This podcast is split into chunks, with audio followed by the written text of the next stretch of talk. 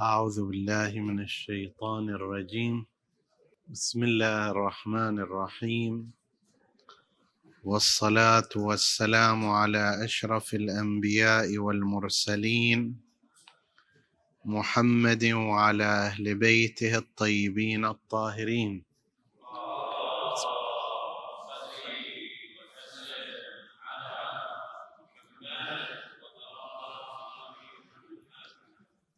وأما حديثنا المعتاد فنبدأه كالعادة بذكر فقرة من فقرات الإمام موسى بن جعفر الكاظم في وصيته لهشام بن الحكم حيث يقول إمامنا سلام الله عليه. يا هشام مجالسة أهل الدين شرف الدنيا والآخرة. ومشاورة العاقل الناصح يمن وبركة ورشد وتوفيق من الله. فإذا أشار عليك العاقل الناصح فإياك والخلاف فإن في ذلك العطب. صدق سيدنا ومولانا الإمام موسى بن جعفر صلوات الله وسلامه عليه. هذه الفقرة من كلمات الإمام عليه السلام وما بعدها يمكن أن تكون شارحة لكثير من الروايات والكلمات التي وردت في تفضيل العزلة عن الناس وتحبيذها. هناك الكثير من الروايات تقول إن الخير ما معناه إن الخير في أن يعتزل الإنسان الناس وأن يعبد ربه. هذا كل الخير.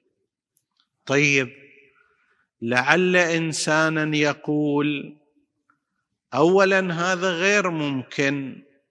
في الحالة الطبيعية أن يعتزل الإنسان الناس وينفرد عنهم. هذا غير ممكن للإنسان. حياة فردية وله حياة اجتماعية. رزقه مرتبط بالمجتمع. غالبا معاشه مرتبط بالمجتمع. شخصيته مرتبط مرتبطة بالمجتمع. بعض الواجبات أو المستحبات أيضا مرتبطة بالمجتمع. فكيف يمكن لهذا الإنسان أن يعتزل وينكفئ على نفسه من دون أن يختلط بهم؟ إذا ما كان ممكن أو ما كان صالح فكيف إذا يوجه الأئمة عليهم السلام في بعض توجيهاتهم إليه؟ والجواب على ذلك مثل هذه الكلمات هي التي تفسر لنا العزلة المطلوبة والاختلاط المطلوب. لا العزلة النهائية والتامة مطلوبة ولا الاختلاط الدائم والكون في المجتمع المتواصل أيضا مطلوب. وإنما إذا كان الإنسان يستطيع أن يصنف هذا الاختلاط به نافع. لأنه مستقيم على سبيل المثال. ذاك الاختلاط به غير نافع لأنه يدعو إلى الشر لأنه يسبب الغفله لأنه لا يحث على الخير. فمثل هذا الحديث يقول لك ذاك اعتزل هؤلاء الناس الذين هم من هذا الصنف واختلط بهؤلاء الناس الذين هم من هذا الصنف. محيطك الاجتماعي ينبغي أن يكون محيطا هادفا نافعا. تواجدك فيه لا بد أن يحقق لك فائدة إما في الدنيا وإما في الآخرة. وأما المحيط الذي قد يضرك دنيويا وقد يضرك اخرويا وقد يلطخ سمعتك فالاعتزال عنه بلا شك هذا خير لك من الاختلاط معه. لذلك يقول يا هشام مجالسة أهل الدين شرف في الدنيا والآخرة. أهل الدين الدين ليس شيئا محدودا بالعبادة ولا هو مرتبط بالملابس وإنما أن يكون هذا الدين مؤثرا في حياة ذلك الإنسان. إذا إجيت إلى واحد هذا الإنسان منضبط أمام شهواته فلا يركض وراءها. متمسك بالأخلاق فلا تراه يستعدي الآخرين أو يغتابهم أو ينم عليهم أو يمكر بهم أو غير ذلك. وفي أيضا جوانب العبادة جوانب التذكر لله عز وجل هو من أهل ذلك. هذا الإنسان هو من أهل الدين. الدين ليس لباسا. الدين ليس مظهرا باللحية مثلا.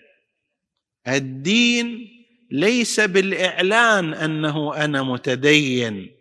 وإنما هو حقائق في داخل القلب ومظاهر على السلوك.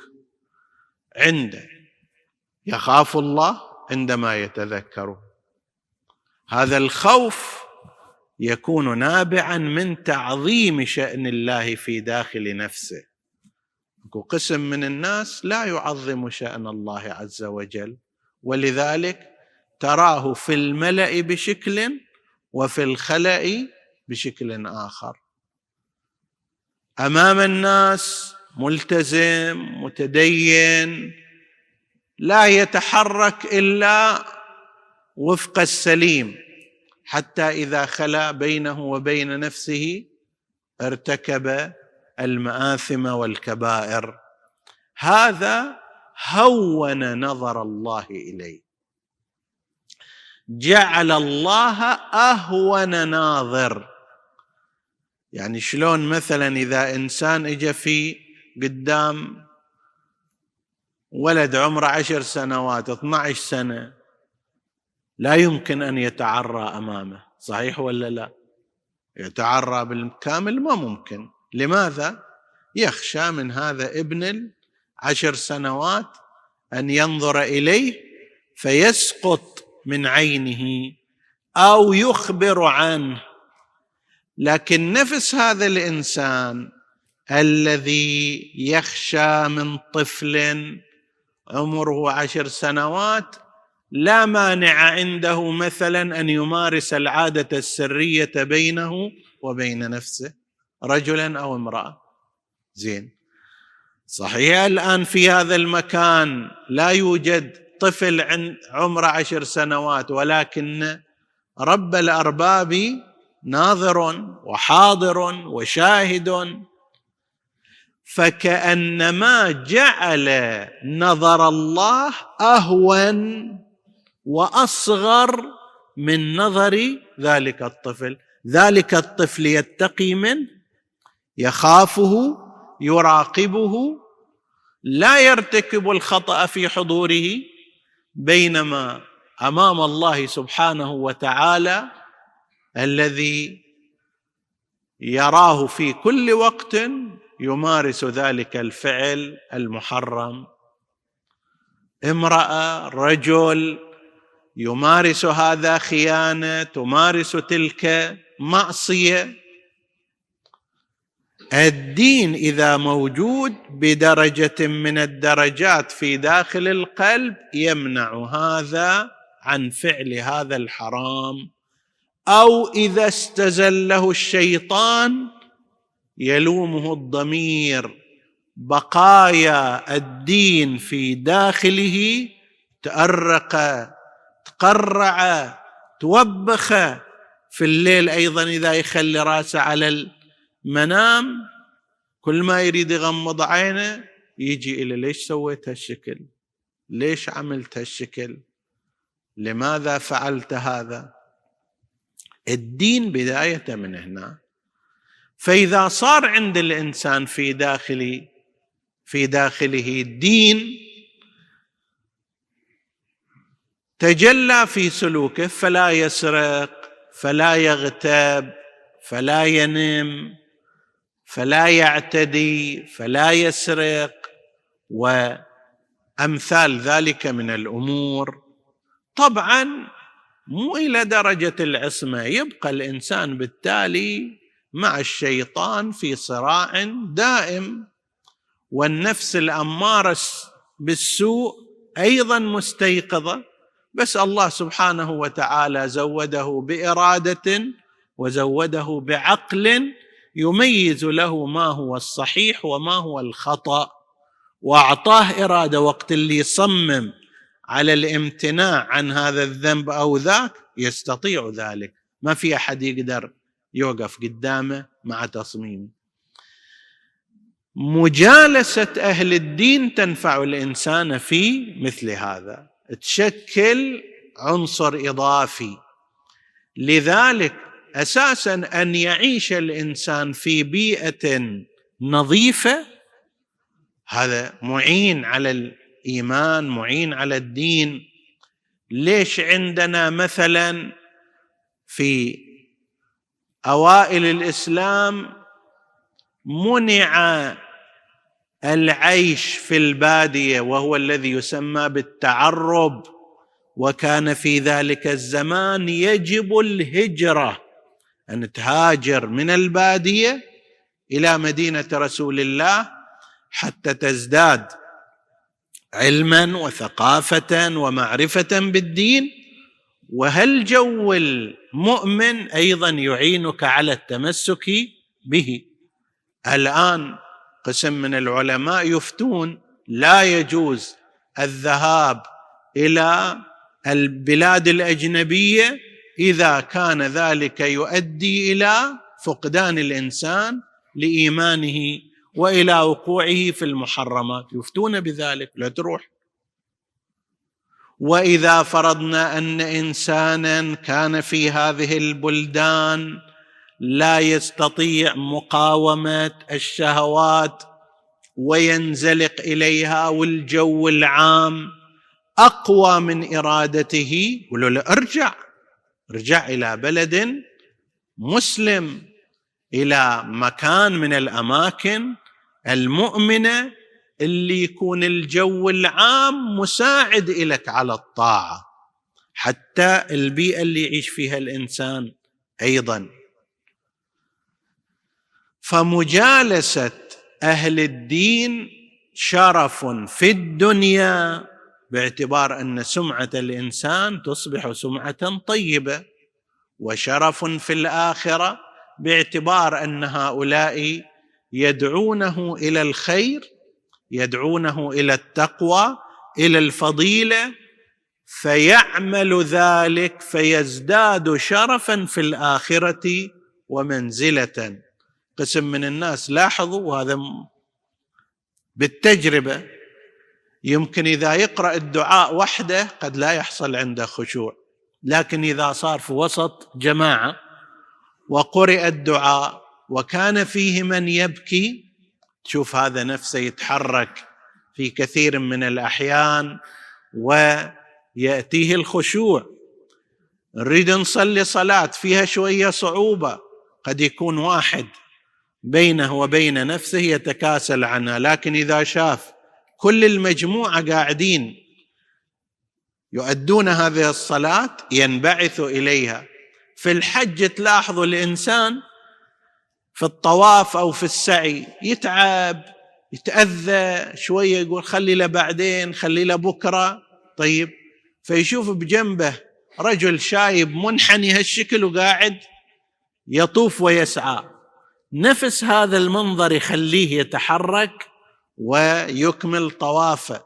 هاي من آثار البيئة التي يكون فيها الإنسان. فهو شرف مجالسة أهل الدين شرف في الدنيا وشرف في الآخرة. ومشاورة العاقل الناصح يمن وبركة ورشد وتوفيق من الله.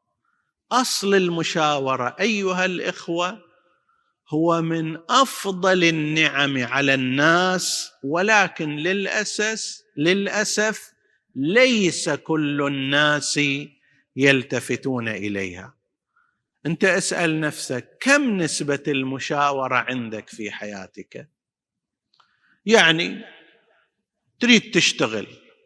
أشتغل في هالمكان؟ لو في هالمكان. كم نسبة استشارتك للآخرين؟ قسم من الناس نسبة عالية. شوف هذا رجل اقتصادي روح يسأله. شوف هذا رجل حكيم عنده خبرة حياتية يروح يسأله. شوف صديق من أصدقائه عنده نصيحة إخلاص يستنصحه يستشيره. بنته تخطب أو ابنه يريد أن يخطب. طيب تشوف ما يستبد برايه هو لا. إذا عنده إخوة لا سيما إذا كانوا أكبر من يخلي هؤلاء في جو ذلك. أكو هالشكل موضوع. وش تشوفون؟ مو بالضرورة إذا استشارهم لازم يسوي لا. هو بالتالي آخر الأمر بعد أن يستشير هذا وذاك هو أيضا راح يصير عنده رؤية لكل المسألة من أطرافها المختلفة. يريد يبني يريد ما أدري يهاجر يسافر يريد يغير اتجاهه من كذا إلى كذا من هالحقل إلى ذلك الحقل. يستشير. فإن من شاور أصحاب الرأي شاركهم في عقولهم. أنت تحصل آراء في كثير من الأحيان ناضجة من دون أن تبذل مال. الحمد لله المشاورات في أغلبها إلى الآن ليست في مقابل أموال. في البلدان الأخرى يعرفون قيمة الاستشارات ولذلك يفرضون فيها اموالا طائلة. تشوف هذا مكتب ليش؟ مكتب للاستشارات. بس. حتى أقول لك هذا زين لو مو زين وزين لهذه الأسباب خلي قدامك عشرة آلاف ريال. حتى بس أقول لك أن هذا جيد لو مو جيد ولماذا جيد؟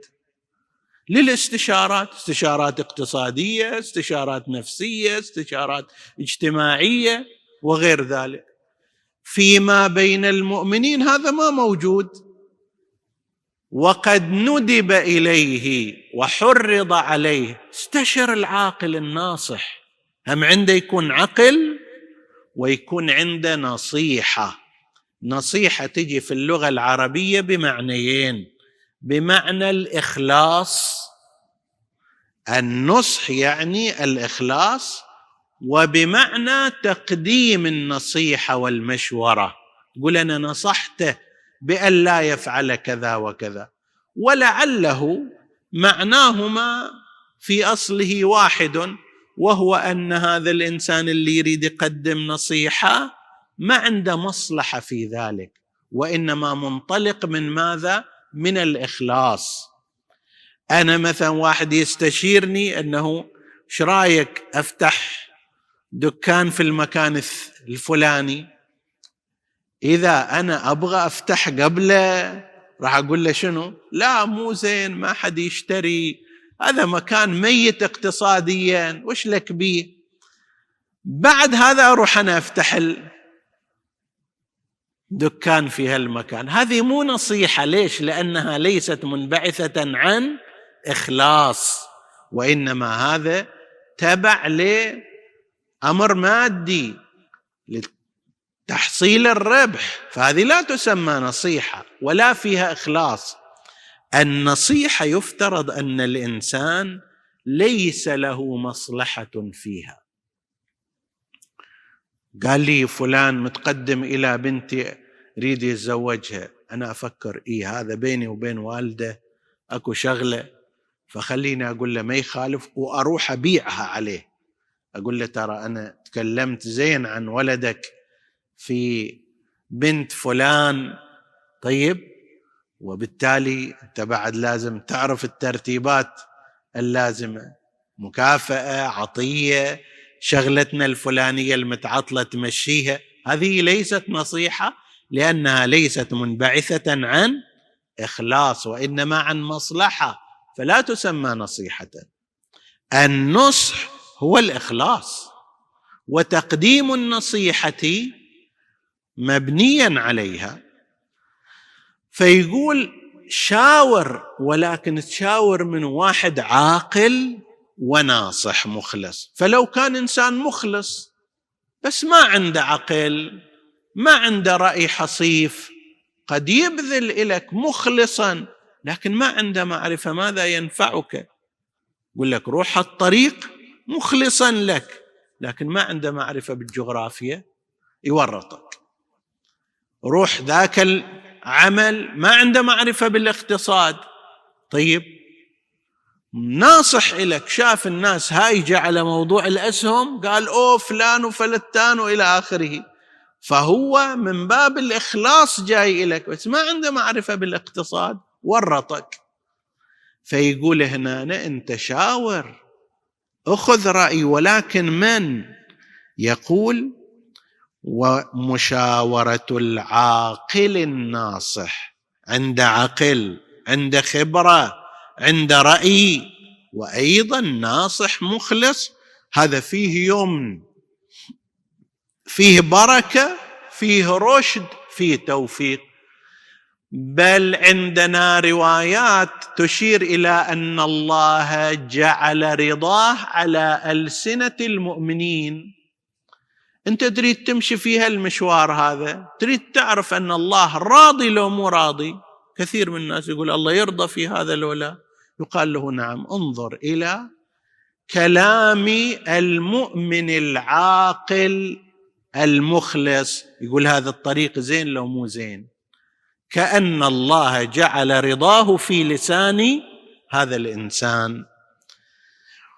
فإذا أشار عليك العاقل الناصح فإياك والخلاف. لا تخالفه بعد. هم عاقل عنده خبرة هم ناصح مخلص إلك. فليش ترز عنادك حسب التعبير وتخالفه؟ ذاك الوقت أنت تعطب لأن رأيه ناتج عن عقل. أنت خالفته رحت إلى الهوى. رأيه ناتج عن إخلاص لك. أنت إجيت وخالفته وسلكت طريقا آخر. إياك والخلاف فإن في ذلك العطب. يا هشام إياك مخالطة الناس. هنا يجي حديثنا الأول. أي ناس لا نخالطهم؟ وأي اناس نخالطهم؟ إياك ومخالطة الناس والإنس بهم إلا أن تجد منهم عاقلا ومامونا فأنس به. العاقل ما يودي بك إلى طريق الهلاك بجهله. ومأمون أيضا مو إنسان تبع شهوات وتبع أهواء وتبع مغامرات. وإنما شخص مأمون ناصح هذا أنس به روح وياه. لتكن مخالطتك له لأنها في مخالطة هذا النمط الشيء الحسن. واهرب من سايرهم كهربك من السباع الضارية. اجواء ماجنه ناس يروحون والله وناسة وظرافة واللطف والموسيقى إلى عنان السماء. فلوها الربع فل طيب. هذا أهرب منهم كهربك من السباع الضارية. ليش؟ أقل ما فيها أنك تحسب عليهم. إذا قالوا فلان من جماعة المسجد أو قالوا فلان من جماعة المسارح والأغاني. أكو فرق بينهما في النظر الاجتماعي لولا أكو فرق. على أن إضافة إلى ذلك أنت مو متيقن من أنه لو رحت هناك ما تزلق رجولك. قسم من الناس يقولون لا أنا غير. ومن النساء أكثر في هذا الجانب. يابا فلانة راحت في هالمشوار ووقعت. تقول لا غير أنا وين وهي فلان؟ ونفس ذيك اللي سبقتها هم قالت هذا الحكي وهذه هم راح توقع وتقول نفس الحكي. لأن الشيطان يحيك الدسائس والمؤامرات على الإنسان ويوقعه من حيث لا يعلم. ما يجي يقول له ترى أنا بجي بختبرك من فلان شيء ترى أسئلتنا في صفحة رقم 35 ما يقول هالشكل. يأتيك من المكان الذي لا تتوقعه. ويصيدك في المكان الذي لم تكن قد أعددت له. فيوقع الإنسان وأنا إذن إما أن يتراجع ويرجع وإما لا سمح الله يمشي في ذلك المشوار. من هؤلاء؟ شخص غير طيب بيئة غير طيبة مجتمع غير طيب يقول الإمام أهرب منه كهربك من السباع الضارية. الناس ليش يطعمون؟ من المرض. ليش يسوون تباعد اجتماعي؟ ليش يوصل الحال إلى الحجر؟ تذكرون أيام الحجر اللي الإنسان أصلا ما يطلع إلا بتسجيل شيء. بروح إلى السوق. أشتري شيء من البقالة؟ لا لازم تكتب ويعطى لك كود ويعطى لك كذا. ليش كل هذا؟ لأن أكو هناك خطر يتهددك في مكان ما مخبرنك ما قال أنا في الزاوية الجنوبية حتى أنت تروح في الزاوية الشمالية. ما قال أنا في سوق الخضرة حتى أنت تروح البقالة. وإنما في كل هالأماكن محتمل وأنت لا تعرف مكانه بالدقة. الشيطان هو هكذا. فأنت لازم تروح تسعى أن لا تذهب إلى مكان فيه الوباء. بمعنى المرض ولا في مكان فيه الوباء بمعنى معصية الله والوباء الأخلاقي. الذنب أضف إلى ذلك. أنا رحت ويا هذول الجماعة لا سمح الله ولا قدر. حلت لعنة الله على جمع من الجماعة. أنا راح أكون وياهم ما راح يقولوا لي لا هذا وخروه. في قصص العذاب التي حلت على الأمم السابقة وننهي بها حديثنا أن بعض الناس كانوا صالحين وكانوا في وسط هذا المجتمع فلما حل العذاب أخذهم فسئل النبي ليش ذولا؟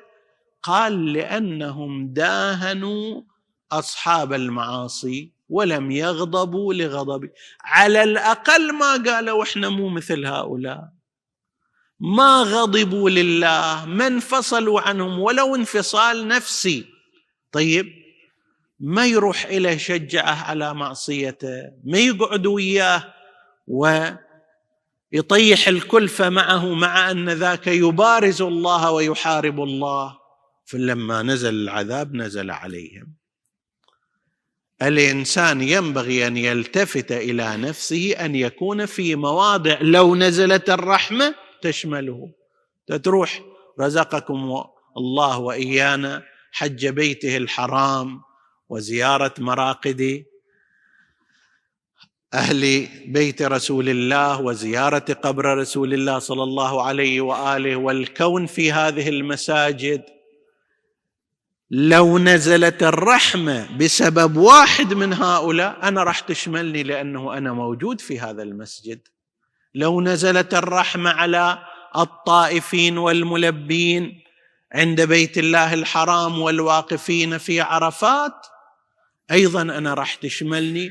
ولو كنت بحد ذاتي غير مستحق لها ولكن كنت في هذا الجمع الذين شملتهم الرحمة. من غير هؤلاء اهرب منهم كهربك من السباع. الضاريه نسأل الله سبحانه وتعالى أن يجعلنا من المؤمنين وفي المؤمنين ومع المؤمنين في الدنيا والآخرة. إنه على كل شيء قدير. وصلى الله على سيدنا محمد وآله الطاهرين.